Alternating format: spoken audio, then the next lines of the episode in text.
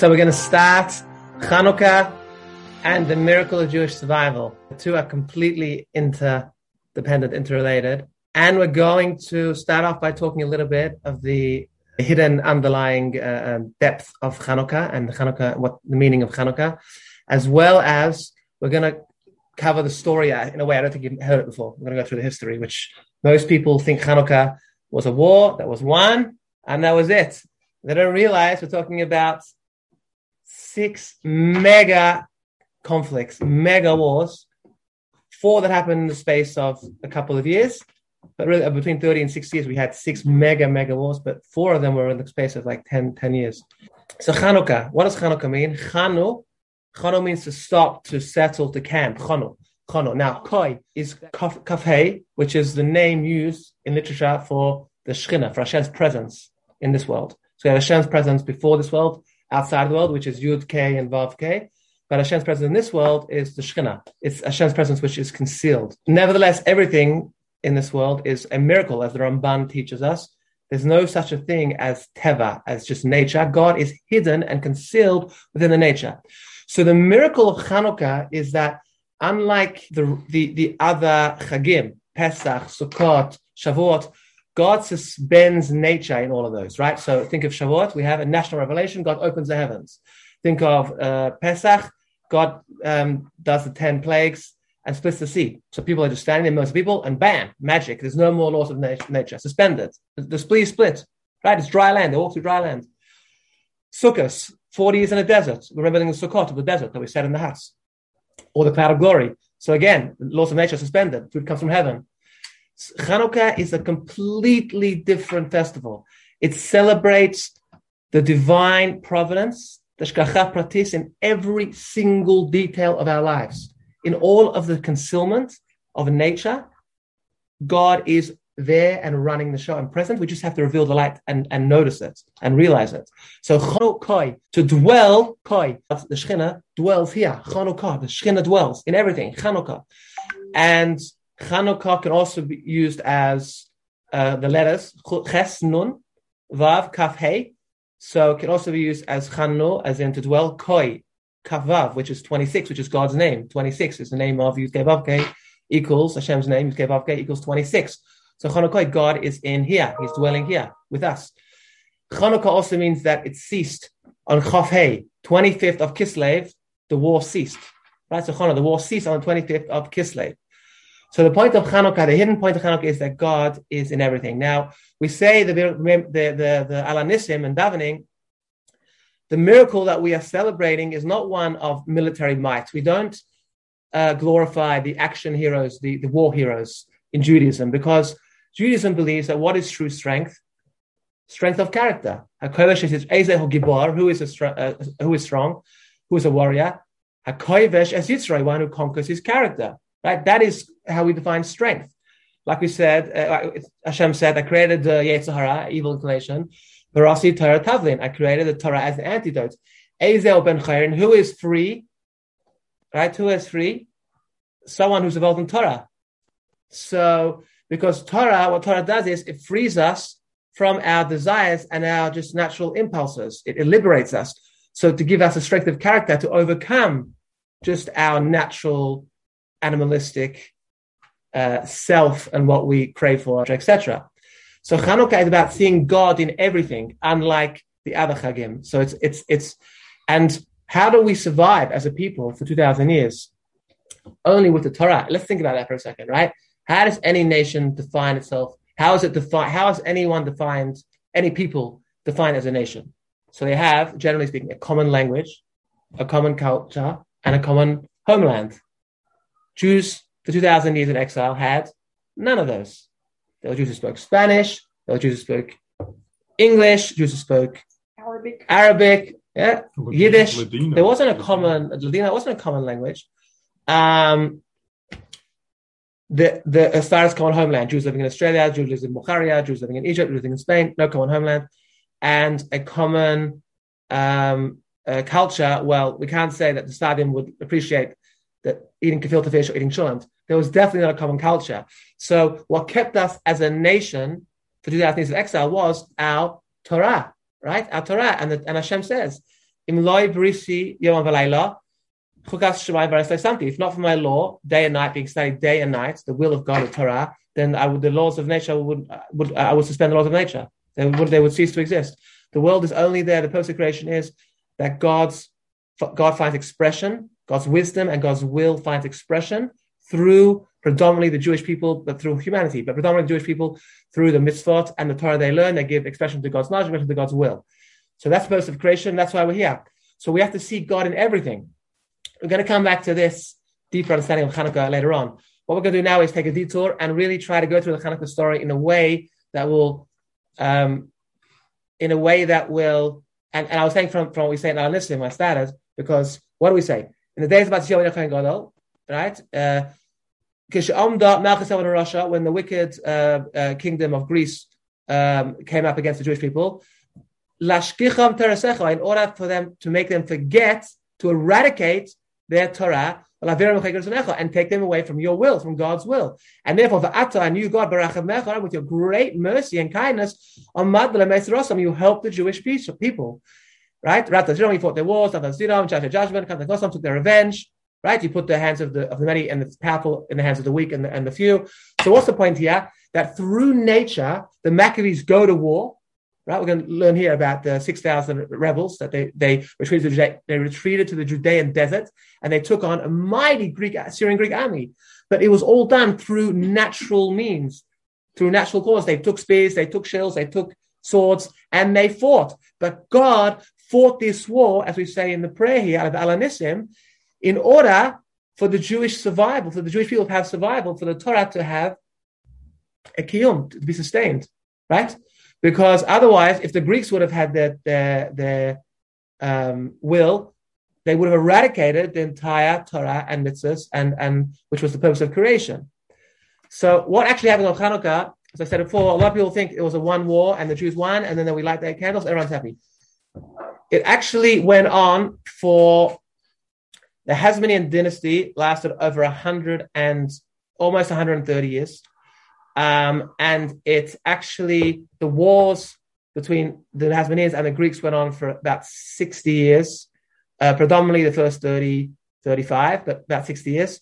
And actually, we have the story of Yehudit, which was before, because um, Yochanan was the father of Matisyahu, right? Matisyahu had five sons. They were the Maccabees, the five Maccabees, right? Who were they? They were Shimon, Yochanan, Yehuda, Eliezer, and Yonasan. Jonathan. And so their father, their father was Matisyahu, but their grandfather was Yochanan, and Yochanan's uh, had had a daughter called Yehudit, which was the five Maccabees' auntie. And already back uh, in, in uh, many years before, decades before them, Hanukkah story, there was a Syrian Greek officer trying to uh, capture the city of Bethula, and his name was Holofernes. I don't know if I got that right. It's a Greek name, but Holofernes. And he was very uh, cruel and didn't show any mercy to cities that that, that uh, didn't surrender straight away. And surrounded the Jewish town of Bethila. And the leader there, Uzziah, he um, was being questioned by the people as why he's not surrendering. And he said, Give me five more days. And if we don't get a miracle in five days, that's before the Hanukkah story, right? If we don't get a miracle five days, then we will surrender. So this Yehudis, um, she had previously, she was a recent widow. She had been a widow for a couple of years. Her husband's name, her pastor was called Menashe. And she set, challenges the leader, Uzziah. She says to him, why are we trying to um, force God to do a miracle? Why are we trying to force God's hand to a miracle, right? What, what, where's your Why don't we, you know, let me go out like the times of Yael and Sisra, and let me go and take situation into my own hands, and God will deliver us. Right? Will have, God will give us uh, as, as we say. God will give us help. So they thought she's crazy. This beautiful young widow. She was very modest, uh, uh, very refined character, daughter of the of the high priest. The father was the high priest, the Kohen Crazy woman, like she wants to go out to the enemy camp to this, you know, uh, a horrible guy, coarse guy, yeah, this general. But she convinced him, and she goes. She rocks up to the camp. She tells the general, uh, that I have a plan. Um, she befriends him and she tells him, I have a plan that the Jews will surrender. Don't have to waste your time with them or your energy. Um, they're running out of food. They only eat kosher. When they stop eating kosher, they'll have to be uh, reduced to cannibalism, God forbid, from hunger, and then the, God will turn on them, and He'll give them. They'll basically there'll be a walkover. So he, she tells him, "Look, let me go back for three days. I'll go back and forth, and I'll spy. And I'll tell you what's happening in the city, what that where the hunger's up to." Anyway, third day, he's getting all impatient with her. He says, "No, I'll find out right now." And if she goes back, she says, "Yeah, it's happening tonight." She brings um, heavy cheese and wine from Judea. This is the land, and this this uh, city was in Judea. And she, he's all happy, and he falls asleep. And then she, her, she was always with him with her maidservant. So she never acted immodestly in this case, unlike um, the other cases we had with Yael and Esther. They had to um, they had to make great sacrifices on behalf of the Jewish people, which is only permissible if you have it permission from the from the from the Sanhedrin, from the High Court of seventy two or seventy one, I should say, and you also it's it's for the the greater public um, um, salvation, Salas Israel, the whole Jewish people, etc. And it's done in a way that it's not for your own benefit. If those three conditions are met, we can have exceptions to Esther and Yael. In this case, Yudis always was, with, was with her maidservant. She never had this issue. Nevertheless, when he fell asleep, she cut off his head, put it in her bag, gathered herself, calmly left the tent they were in, said bye to the soldiers as she had total freedom to walk around the camp as she was a friend of the of the general, and she brought it back to Uzziah and they celebrated the great victory. Now that was the, right in the beginning, um, but in 350 BCE, after the completion of the second temple, the Great Assembly, which was the um, Anshe Knesset Agdoila, was established, and a compromise of Ezra and Nehemiah, who brought back the ingathering of the, of the exiles of the Second Temple after the Purim story. The last prophets, Chagai, Zechariah, Malachi, as well as Mordechai, you know, Mordechai from the Purim story, and Yeshua Kohen and eventually was Shimon HaTzadik. So the men of the Great Assembly, they came back in 350 BC and they built the temple. 350 BC. So BC, we work down to zero. So now in 285 BCE, which is approximately 65 years later, Ptolemy II ascends the throne with a vision to spread the Greek culture and Hellenism throughout the Mediterranean basin, especially in the land of Israel. The wealthy upper class and the priesthood were all influenced. This was the first culture war in history, as up until now, no other culture tried to stamp out Judaism. In the Persian Empire, they let everyone do their own thing. Effectively, Judah was independent, except they had to pay tax to the empire. So this is the first culture war we have in history. In 273 BC, a further 12 years on, the last member of the Anshe Knesset Agdoila, the men of the Great Assembly, passed away. And with his passing, the power gets divided and it's no longer one role. There was one, there was four roles in one. There was the high priest, which was the Kohen Gadol, the Nasi, which was the president of the Beis Din, um, Av Beis Din, and the tax franchisor. And all of those were consolidated into one role. But with the passing of the last member of the Ashek Sadela, we have this separation of powers. Now, Eliezer, his brother of uh, Shimon HaTzadik, he became the high priest and the tax collector, representing the governmental power. And Antigonus became the abbess and the Nasi, the spiritual leader. So we have this divide now in Judea between the spiritual leader and the government, the governing party. Okay. Which obviously is going to cause a lot of potential issues going forward because that means that conflicting interests, the ones with the money and the power, the governing bodies, are not always the ones with the spiritual uh, uh, um, outlook. Hello, Diego. Good to see you. Happy Hanukkah. Antigonus had two Hi, Joe. How are you? Good, thank you. He had two students who strayed and denied the legitimacy of the oral Torah. The names were Tzadok and Baisus, and, and Baisus. Uh, their followers later became known as the Sadducees. Uh, the Hellenists always aligned with Sadducees in the internal power struggle. So this is very important because as we go along with the Greek attack and the Greek undermining of our traditions and of our sovereignty, they, they had inside people, and these were the, the warring factions between the what we would call the uh, religious Jews and the Jews who were more uh, loyal to the Hellenists, which were the Sadducees, okay, who undermined the, the rabbinic authority. After Antigonus died, the four positions of power were split amongst four people. So now we have two, now going against four. And from here on is when we have the Zugos, the pairs, starting with Yosef ben Yezer and Yosef ben Yochanan. They were on the spiritual side of things for the next two centuries. This is also the time when the first machloikis, uh, disputes evolved, and different opinions became part of the tradition of part of the transmission of the oral law according to the Talmud. So until this point, there's no um, disputes. There's a dispute how we like the Hanukkah menorah. It's like one to eight or eight to one, right? But before this point, there was no disputes because there was one, it was all consolidated. But then what happened was all those four positions turned into that were that were in one, turned to four different positions, and things started to get more um, divided up. Hellenism constantly threatened the Jewish way of life. So in 109, 199 BC, we're talking now 150 years after the construction of the Second Temple. The Ptolemaic Empire was outmaneuvered by the Seleucid Empire, who captured Judah. now, during this the early Second Temple era, the economy was very successful, middle class. Um, it was set up by Nehemiah. He was a prominent, politically powerful, wealthy man, and he created an economic system um, not of serfs and lords, but rather of small farmers, middle class merchants, wholesalers, and a small priestly aristocracy. So there was therefore a large core of economically independent, self sufficient, middle class people who, were, who weren't intimidated by any attempts to establish a ruling aristocracy or even a dict- dictatorial rule. Dictatorial rule. The middle class always stayed loyal to the Torah, Jewish traditions, and rabbis.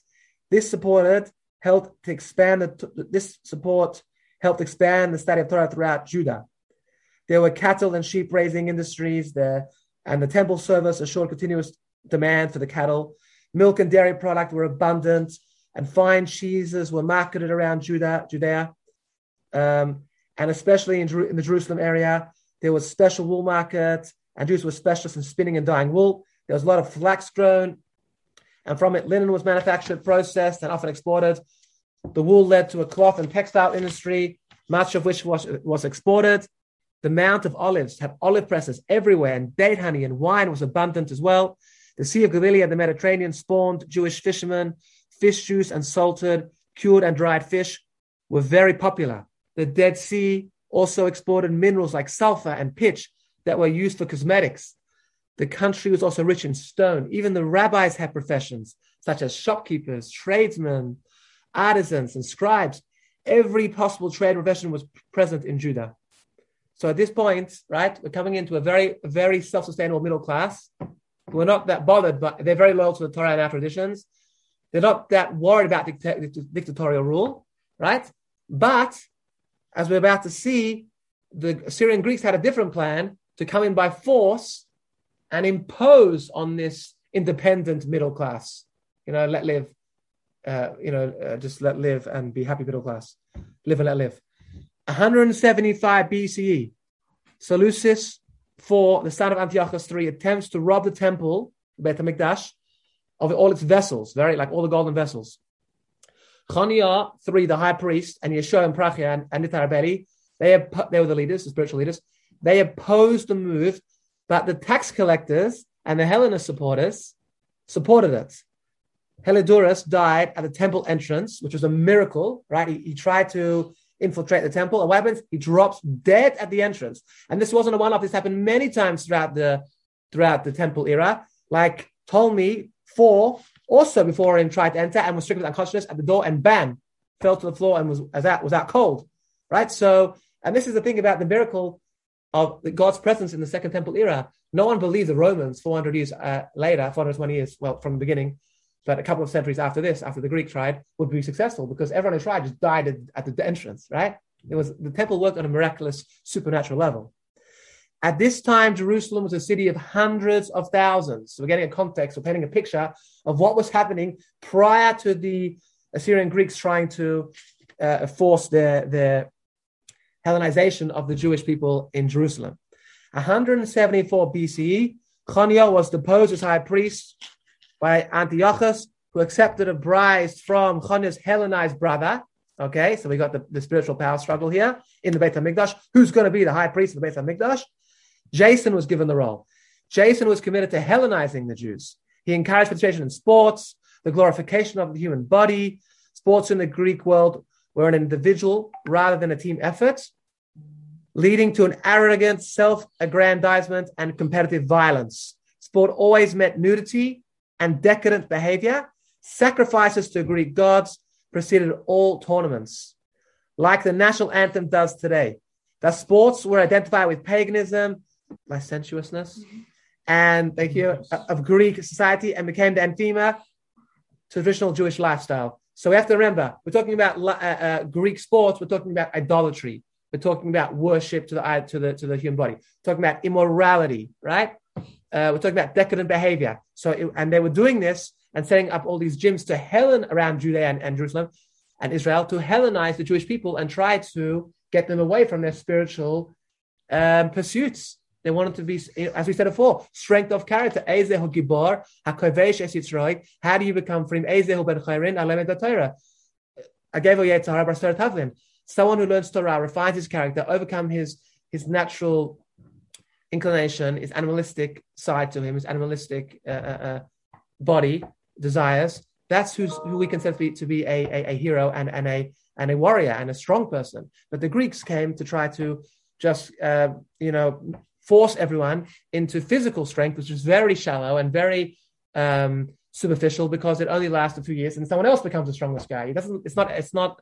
It's not eternal. It doesn't last very long. Uh, physical strength, physical might. Jason is replaced in 171 BC by Menelaus. Uh, Antiochus puts in Menelaus. I don't know if this, this is all Greek names, so forgive me if I don't. My Greek isn't fluent. Uh, Menelaus was a big crook, a bribe giver, and a self-hating Jew. In 169 BCE, we're getting very close to the Hanukkah story now. Jason tries to oust Menelaus. However, Antiochus sends an army to defeat him and reinstalls Menelaus, as well as begin his attempt to eradicate Judaism, eradicate Yahudut.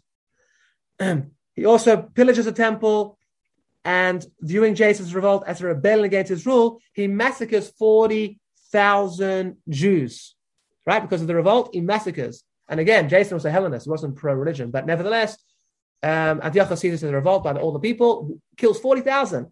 This is, how, this is what Josephus records. So, 167 BCE, we're getting now to the Hanukkah story. Okay, so remember, we started Second Temple era at 350. We're down to 167. So we're, we're at 185 ish years into the Second Temple era, which lasted 420. So midway to the Second Temple era. What happens? Antiochus, right? Antiochus, everyone knows Antiochus from Hanukkah. He sends his army again to massacre Jews as he was wary of Menelaus' Menelaus' tensions. Even though he he he uh, he put him in power, he was worried about him. So he was worried that his intentions to wholeheartedly Hellenize the Jews. He thought maybe he's not really trying to Hellenize them. So he breached the temple walls in 13 places. Antiochus' army, Syrian Greeks, they come to the base of Mikdash. 13 places they breached the walls. They decreed that pigs Chazir, pigs must be sacrificed in the temple service, right? People often say, why do Jews have such a repulsiveness, uh, such an emotional reaction to pigs? Well, that we have a long history of pigs being used to offend us. Yeah, you know, offend us. Um, he erected Greek temples and altars throughout Judea. He banned all Jewish observance of Shabbat, bris, kosher, family, purity, and festivals, all the things that make us Jewish. Without uh, the Jewish festivals and Jewish calendar, we can't have any we can't have any you know functioning. You need to have everything, the calendar for the festivals, for Shabbat, Yom Kippur, everything, Pesach. Any Jewish behavior was punished by death. Till now, the Greeks were not forceful in their attempt to Hellenize the Jews. So for the first hundred years, the Greek Empire did not try to force their world view and ideology on anyone. But now they are trying to force it in 166 BC, they're trying to force it. So now we have the Hanukkah story. 165 BCE, 185 years since the second temple was, re- was rebuilt. What happens? Matisyahu, an old man, he leads the rebellion. He's a spiritual leader. Again, he's the son of Yochanan, the high priest. And he, and you have to remember that the, the, the, the Maccabean dynasty lasted 125 years approximately. So there's many Yochanans, Matisyahus, uh, Jonathan's, Jonathan's because they get reincarnated again and again, you know, 30 years later, again, 60 years later, again, 90 years later. So the first one, Yochanan Kohen Gadol, his son Matisyahu, and Matisyahu had five sons. This is the first original, original Hanukkah story, the Hanukkah miracle, in, in 166 BC, 165 BC. The five sons of Matisyahu are, again, for those who tuned in, Shimon, Yochanan, Yehuda, Eliezer, and Yonasan. These are the five sons. These are the five Maccabees that we refer to as a Hanukkah miracle. What happens? A Greek altar is erected in Modi'in. That's where they live, Modi'in, right? Matisyahu and his sons were Kohanim, and they proclaimed, Matisyahu proclaimed the famous words, three words, Mi Lashem Elai. Who is with God? Come to me. Come to me. They killed the Jewish collaborator and the Greeks and the Greek soldiers who erected this temple, this altar, and they retreated with six thousand soldiers, Jewish soldiers, Maccabee soldiers, from where they conducted to the, to the Judean desert, where they where they conducted a successful guerrilla warfare against the more numerous and better armed Syrian Greeks. Okay, this is in 166. Now, in 165, a year later, the Obatziel dies, and the war against the Greeks and their Hellenist allies was in full force, led by Yehuda Maccabee, his son, and he was the warrior. But Matthias was the patriarchal figure who gave the rebellion spiritual and religious fervor. Yehuda, however, was the pragmatic leader, the warrior general whose skill, courage, and tactics translated the religious hope of freedom into victory on the battlefield. Yehuda continued to rally up Jewish forces and prepare them for the long ordeal ahead. Antiochus's main two generals, Philip and Apollonius, attempted to annihilate, to annihilate the Hasmonean forces, but instead suffered serious setbacks at Nablus and Beis Choron. A third general, Seron, was sent with a far larger army to Beis Choron, but he too was defeated by Yehuda. Antiochus swore to crush the Jews and lay waste to their country, but his personal problems distracted him. His treasury was drained from his lavish personal spending, campaigns of, con- of conquest, the upkeep of his large army, and the necessity of paying tribute to Rome. Therefore, before turning to Judea, he invaded Persia to collect tribute owed to him and appointed Lysias in charge of his government at home in Syria. So, just to point out what I've just said in this paragraph, we've already had three wars, right? In 66, they, they retreat into the Judean forests with 6,000 uh, uh, uh, militant, militants, you know, uh, uh, Maccabees. They conduct guerrilla warfare for a year. In, and then in 65, We've already had three different confrontations against three different Syrian Greek armies, led by three different Syrian Greek generals, right? And the, and the six wars that I mentioned haven't even started yet. So you just want to paint a picture of what's going on, right? They, they, they won a war. Which wars they win? They won 60 to 100 years of sovereignty, ongoing. And keeping in mind that the Greek army at the time was like the world power, the world dominant superpower. Exactly. They were like incredible. Yeah, they were the world dominant superpower. They were the America of today. Absolutely. So now we're getting to the to the action uh, to the action of, of the first major war with the miracle of Hanukkah. So Lysias, after these three generals all lost, so we had the general of Philip, Apollonius, as well as Saron, and they lost in. Uh, we said they lost in um, in Nablus, in Beis Choron, and so now what's happening is, is that Lysias is coming back with an army, the famous, an army of 50,000 soldiers, okay? Just to put in perspective, 50,000. The Hasmoneans started with 6,000. They weren't, and is, they probably suffered casualties. So the three great generals, the best generals they had were Dominus, the famous Nicanor, infamous Nicanor, and Gorgias. Okay, they came to crush the Hasmonean rebellion. Yehuda marshaled his, force, his forces near Mitzpah. Where's Mitzpah? It's the site of Shmuel's burial, the site of Shmuel's grave. And with guile and with uh, Shmuel the prophet, the prophet Samuel. And with guile and courage, he outmaneuvered the far larger Syrian army, forcing them to divide, then destroying its various components, killing many thousands and forcing the rest to flee north to Syria. There was now no large Syrian force remaining in Judea allowing Yehuda to liberate Jerusalem from the Hellenist collaborators who had the temple. Remember, they had the temple, right? The Hellenists controlled the temple and, and, and the high priest, the, the Kohen Gadol. The, the, they wiped out the, the, uh, uh, the Syrian Greeks. They got rid of the Hellenist collaborators in the temple. They purified the temple and its vessels, as well as destroyed and removed all the pagan idols on the Temple Mount. You know, we said they sacrificed pigs and they brought in all of their all of their idol, idols and, and altars. He then lit the, the, the Hanukkah candelabra in the temple. They only they couldn't find any pure oil because they had everything was tome. They found one jug of oil under miraculously. They found it miraculously under the floor, and it lasted instead of one day, it lasted for eight days.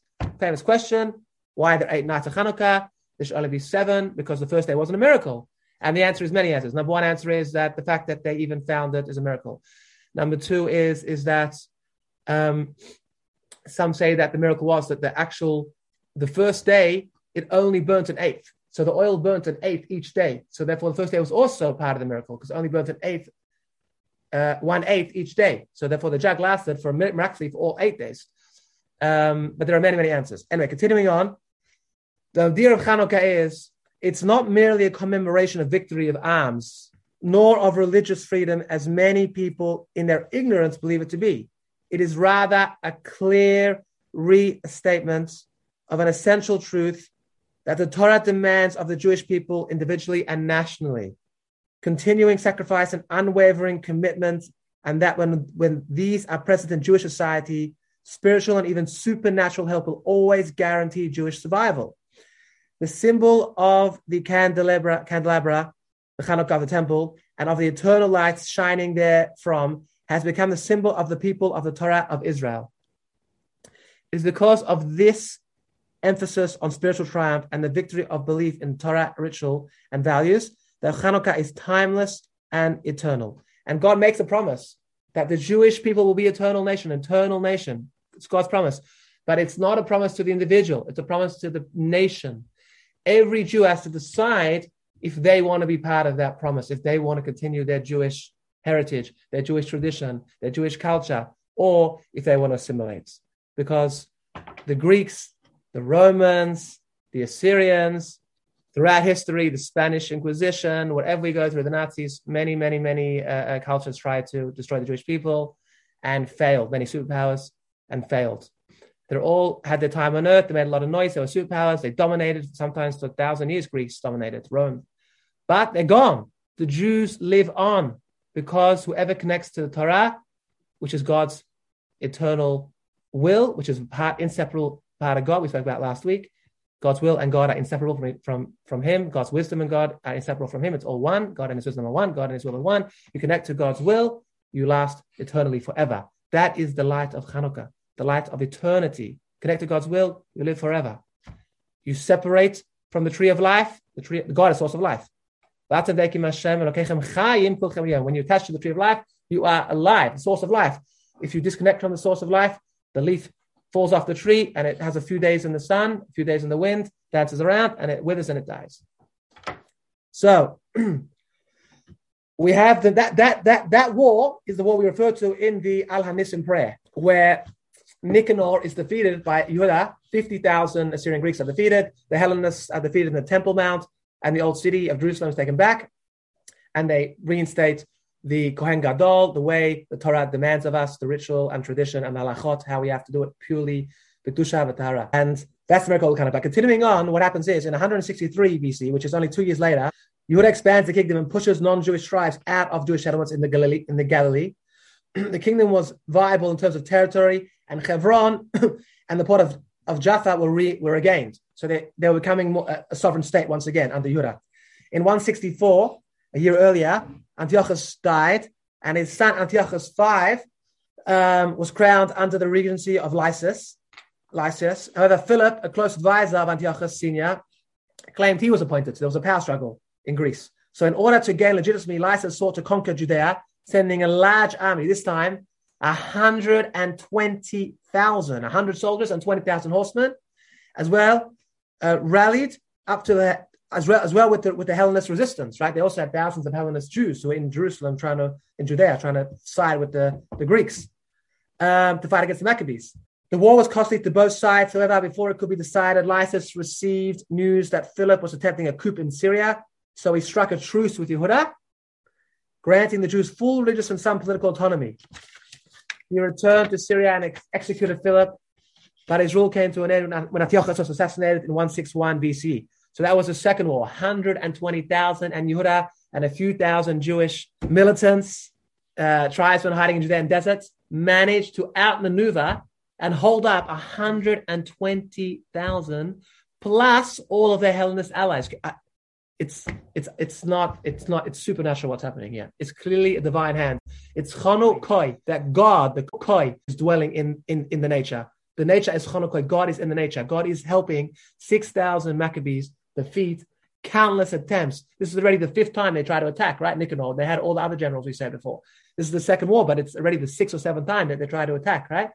161 BC, four years after. Four years after, what happens? Demetrius becomes emperor of Syria. Attempts to conquer Judea. Uh, Judea. He sent his famous general Nicanor, who already suffered defeat at the hands of, of the Maccabees a few years earlier, right? The Nicanor, he already lost. Yeah, you, now, this time Nicanor came with 35,000 soldiers, and Yudan's army they're greatly outnumbered. They killed Nicanor. They destroyed his entire army, right? The victory was so stunning and complete that it led the rabbis to declare an annual national holiday on the 13th of Adar. Right? This is the third war. 35,000 Nicanor, the best, most skillful, most feared general, was killed, and his entire army was wiped out by Yehuda. Now, around this time in 161, four years after the, the Hanukkah story took place, Yochanan, the elder brother, was killed. The elder Maccabee was killed by Bedouin tribesmen. Seemingly unrelated incident, so he was killed. Now, in 160, five years on, Yehuda, fully aware that the threat from Syria hadn't passed, entered into a treaty with Rome against the council of the rabbis. The Gemara tells us, the Ramban, Breshus 32.4, that the rabbis criticized Yehuda for this. He was very righteous, but he should not have brought in Rome. Why? Don't invite the lion into your house. Yeah, he thought I'll invite Rome to counter the Greeks. Not bad idea. Rely on God. Don't invite once the once the lion is there, he's hungry. If he doesn't get raw meat somewhere else, he's going to find it here. So anyway, in 160 BC, Demetrius, unafraid of the Roman distant Rome uh, alliance, sent another army. This is the fourth uh, war we have in five years. The fourth war in five years, right? And then this all the hundreds of thousands of soldiers and Greek soldiers to subdue Jerusalem. This time, the Hasmonean army wavered in the face of overwhelming Syrian strength, and Yehuda was mortally wounded in the battle and later died. This demoralized the Hasmonean camp, and the Syrians and their Hellenist collaborators took power of Jerusalem once again. They took the Beit HaMikdash just five years since the great miracle of Hanukkah had lit the lamp of Jewish freedom and Torah life in Jerusalem. It was in danger of being snuffed out again. So I'm, I'm trying to explain the context. Yes, we celebrated Hanukkah, it lasted five years. We had this is the fourth war, so they had tremendous victories. But within five years, they lost everything, seemingly lost everything they gained, which is why it's so important that we continue to understand what, what happened, right? That God continued Chanukah, that God's presence continued to act in a supernatural way to regain the light of the Torah, that the Torah will have God's promise of eternity. It will live on, and it won't be wiped out by the most powerful civilization that ever roamed the earth, the Greeks, that, up until that point. 153 BCE, seven years later, what happens? So seven years, we have Beit HaMikdash. It's in the hands of the Hellenists, in the hands of the Syrian Greeks. The constant threat of Syrian Greek conquest, reconquest, prevented the Hasmoneans from ousting the Hellenists from Jerusalem. However, Demetrius was having a power struggle with Alexander Balas, so he reached out to Yonasan for support. And in return, Yonasan was the Maccabee, right? Another brother, one of the five, son of Mattasiah, one of the five sons. And in return, offered him rule over a fully autonomous Judea we see it all over Tanakh. God tells the prophets, Jeremiah and all the prophets, I'm going to make Nebuchadnezzar have problems at home. I'm going to make him have problems at home. I'm going to give Alexander the Great this. This is part of God's plan. God is behind the rise and fall of great king, kings and kingdoms, empires, in order for one purpose, because he has a plan for the Jewish people and for the world, right? That's why God, it's all synchronized to one global destiny. It's not a picture frame, a still frame, a still shot. There's a video of history that God is making kingdoms rise, kingdoms fall, bad guys are successful. Why? Because God has a plan for the Jews. Alexander the Great was very good to the Jews. He had tremendous success. You would say he was very bloodthirsty, evil conqueror, but he had tremendous success. Why? Because he was very good to the Jews. Till today, we name our kids Alexandra. Alexander. Why? Because he was very good to the Jews. People don't know this, but so was Julius Caesar. Was very good to the Jews. People don't know this, but he was. Okay, let's go further. So what happens is, is that Yonasan takes power he makes um, an alliance with Demetrius, who's having trouble from um, the power struggle with Alexander Balas, and he takes full control over Judea, and he takes away the power of the Hellenists and takes back Jerusalem and the temple. So we have the temple back after seven years. We get the temple back, and the Kohen Gadol is now done according to halacha. Yonatan, Jonathan was a shrewd judge of character, a very astute diplomat. He established a relationship with Alexander Balas, who ended up defeating Demetrius and became a valuable ally of his. Yonatan, with the backing of Alexander, instituted himself as the high priest, thus ending the rule of the family of Salek in that position. So this was a big problem. The Maccabees, in all of their greatness, in all of their righteousness um, and success. They did made some mistakes. They were human. We had a mistake before when Yehuda invited Rome in, which was criticized by the by the sages of Talmud. And so to here, there were priests, the, the Maccabees, they were Kohanim, but the, the the, the priest, the high priest, was always done by the family of Sadok Kohen. That was the tradition going back for generations. And Yochanan now, with with his new consolidated power, put himself as the high priest, Kohen Gadol, which was wrong. And this begins a long line of of of of, of Chashmonaim, Kohen, Gadol. They then take the high priest the, the high priest position, going now for many generations, which they shouldn't have done. Um, so in 145 BC, Alexander was assassinated by Demetrius II, right? Who came to rule. Now, Yonasan tried to enter the treaty with him and reduced the tribute payment to Syria as well as expanded the land of Israel in Samaria and Galilee. He now was in reach of his goal of restoring the entire land of Israel to Jewish rule for the first time in the life of the Second Commonwealth. So again, Second Commonwealth was a work in progress. And Yonasan was almost there of reconquering the entire land of Israel, biblical land of Israel. The Syrians kept on changing power, and Tryphon invited Yonasan to make a treaty. But what happened? He killed him instead with his two sons. Yonasan's daughter was Josephus' ancestor.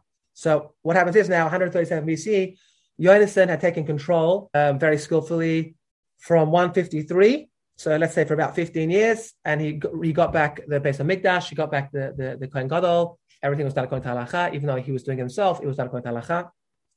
In 137 BC, his brother Shimon, um, who's the third Maccabee brother, fought a skilled military. This is, the, this is the fifth war, the fifth war with the Greeks. He fought 137 BC. So the first war was 165. So we are now 27 years on, and we're now at the fifth war with the Greeks. Shimon fought a skilled military and political war against Tryphon, causing his army to retreat from Judean soil. He also entered into a treaty with Demetrius II, rival of Tryphon. And now the circumstances of Syria had caused a change in attitude towards the Jews. Shimon was able to achieve that which eluded his brothers, his other Hasmonean brothers, and he restored true independence and sovereignty over Judea. Okay? In the last episode of Jerusalem, Antiochus VII, successor of Demetrius II, was defeated by Shimon's army in the town of Yavne, and Yehuda entered a new era of peace, prosperity, and spiritual and physical renewal. So again, Again, another couple of wars, wars five and six and seven. Shimon now does what uh, Yehuda couldn't do, what Yochanan couldn't, uh, what Yonasan couldn't do, and now Shimon restores the entire country to its to, to, to Jewish sovereignty, to halachic rule of Yerushalayim and Beit Hamikdash, enters a new, a new a new era of peace, prosperity, and spiritual and physical renewal. Now, in 135 BCE, Shimon's son-in-law Ptolemy plots with Antiochus to kill Shimon and take power. Shimon was unsuspecting his son-in-law, unfortunately, and he was successful, and he killed Judah and Mattisyahu, his sons. Uh, he killed Shimon with his sons, Judah and Mattisyahu. So what happened was is that Shimon's son Yochanan took power of the Hasmonean dynasty and chased away his brother-in-law Ptolemy, and um, he fought more wars against against Antiochus. The sixth war he fought was in 129 BCE. Antiochus' final attempt to rule Jerusalem was defeated by Yochanan, and he restores Israel to almost biblical borders. And in 1104 BCE, so that's, that's 25 years later, Yochanan dies after becoming, the end of his life, unfortunately, he became a Sadducee, right? In his life, Yochanan was 80 years old and he became a Sadducee. Now, the Hasmonean, uh, the, the Hasmonean rule went all the way to down from 1104, from Yochanan's times, all the way through to 37 BCE which was when Roman, Romans installed Herod the Great, uh, ending 127 years of Hasmonean rule. So, what I'm trying to demonstrate to you is the Hanukkah story, I'm sure you never heard it like this before, wasn't a one off thing. We're talking about countless wars. Each war had different fronts, different generals, different places, talking about in, in fighting in Haran and fighting in fighting in all different places, right? And throughout it all, God's promise that the Jewish people will be eternal people and that the Torah will, if Imloi, uh, I thought for my word day and night, my covenant day and night, the continuation of my covenant day and night, then say something, then the laws of nature will be suspended. There won't be a world. There won't be a world. The world will cease to exist. So God kept that promise. And so what is Hanukkah really? What is Hanukkah?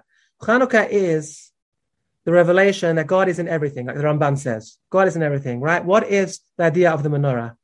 The idea of the menorah is that we have a kli. A kli in Hebrew, it means a vessel, utensil. The kli has a little wick, right? And all we come and do is light a match, and it, that gives the, the opportunity for the flame to be ignited and to spread light. So the whole world, the life of a Jew and the, the outlook of a Jew is that the whole world is just one big Hanukkah menorah. What do we mean by that? So we spoke a lot about Kabbalistic ideas the last couple of weeks. The world is really full of God's light. God conceals his light in this world to give us opportunity to have a relationship with him and to earn our reward because God wants to bestow kindness on us. So the whole world really is a kli, it's a Hanukkah utensil, vessel, with God's light in it, just waiting for us to come and reveal that light. Just what we have to do is light the match. That's all we have to do. How do we how do we reveal God's light? How do we do that? Through our actions, our thoughts, and our, our speech and our words. When we sanctify things in the world, right? We bring out the holiness, we bring we, we recognize it's from God every time we make a blessing, every time we eat. We act in a holy way when we whatever we do in life, whether it's with the way we make Shabbat holy, we separate Shabbat from the rest of the week, where we get married, make marriage holy, separate marriage through through a chuppah, kedushin, and get married to one wife, etc.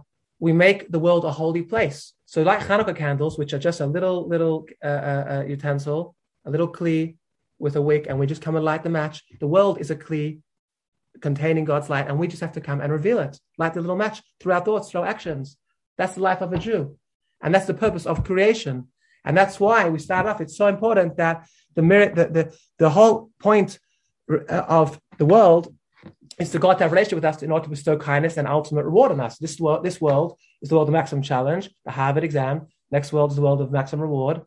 And uh, Rabbi Yaakov Emden actually says that the miracle of Jewish survival is greater than the miracle of the miracles of the Exodus of Egypt because the fact that we've lasted 2,000 years in exile, which is God's promise that you'll be, a, you'll be an eternal nation, is an absolute miracle. How's it possible that all of the mighty world powers, we have the Assyrians and the Babylonians and the Persians and the Greeks and the Romans, and we go all the way through, they all tried superpowers, they all tried to wipe us out unsuccessfully.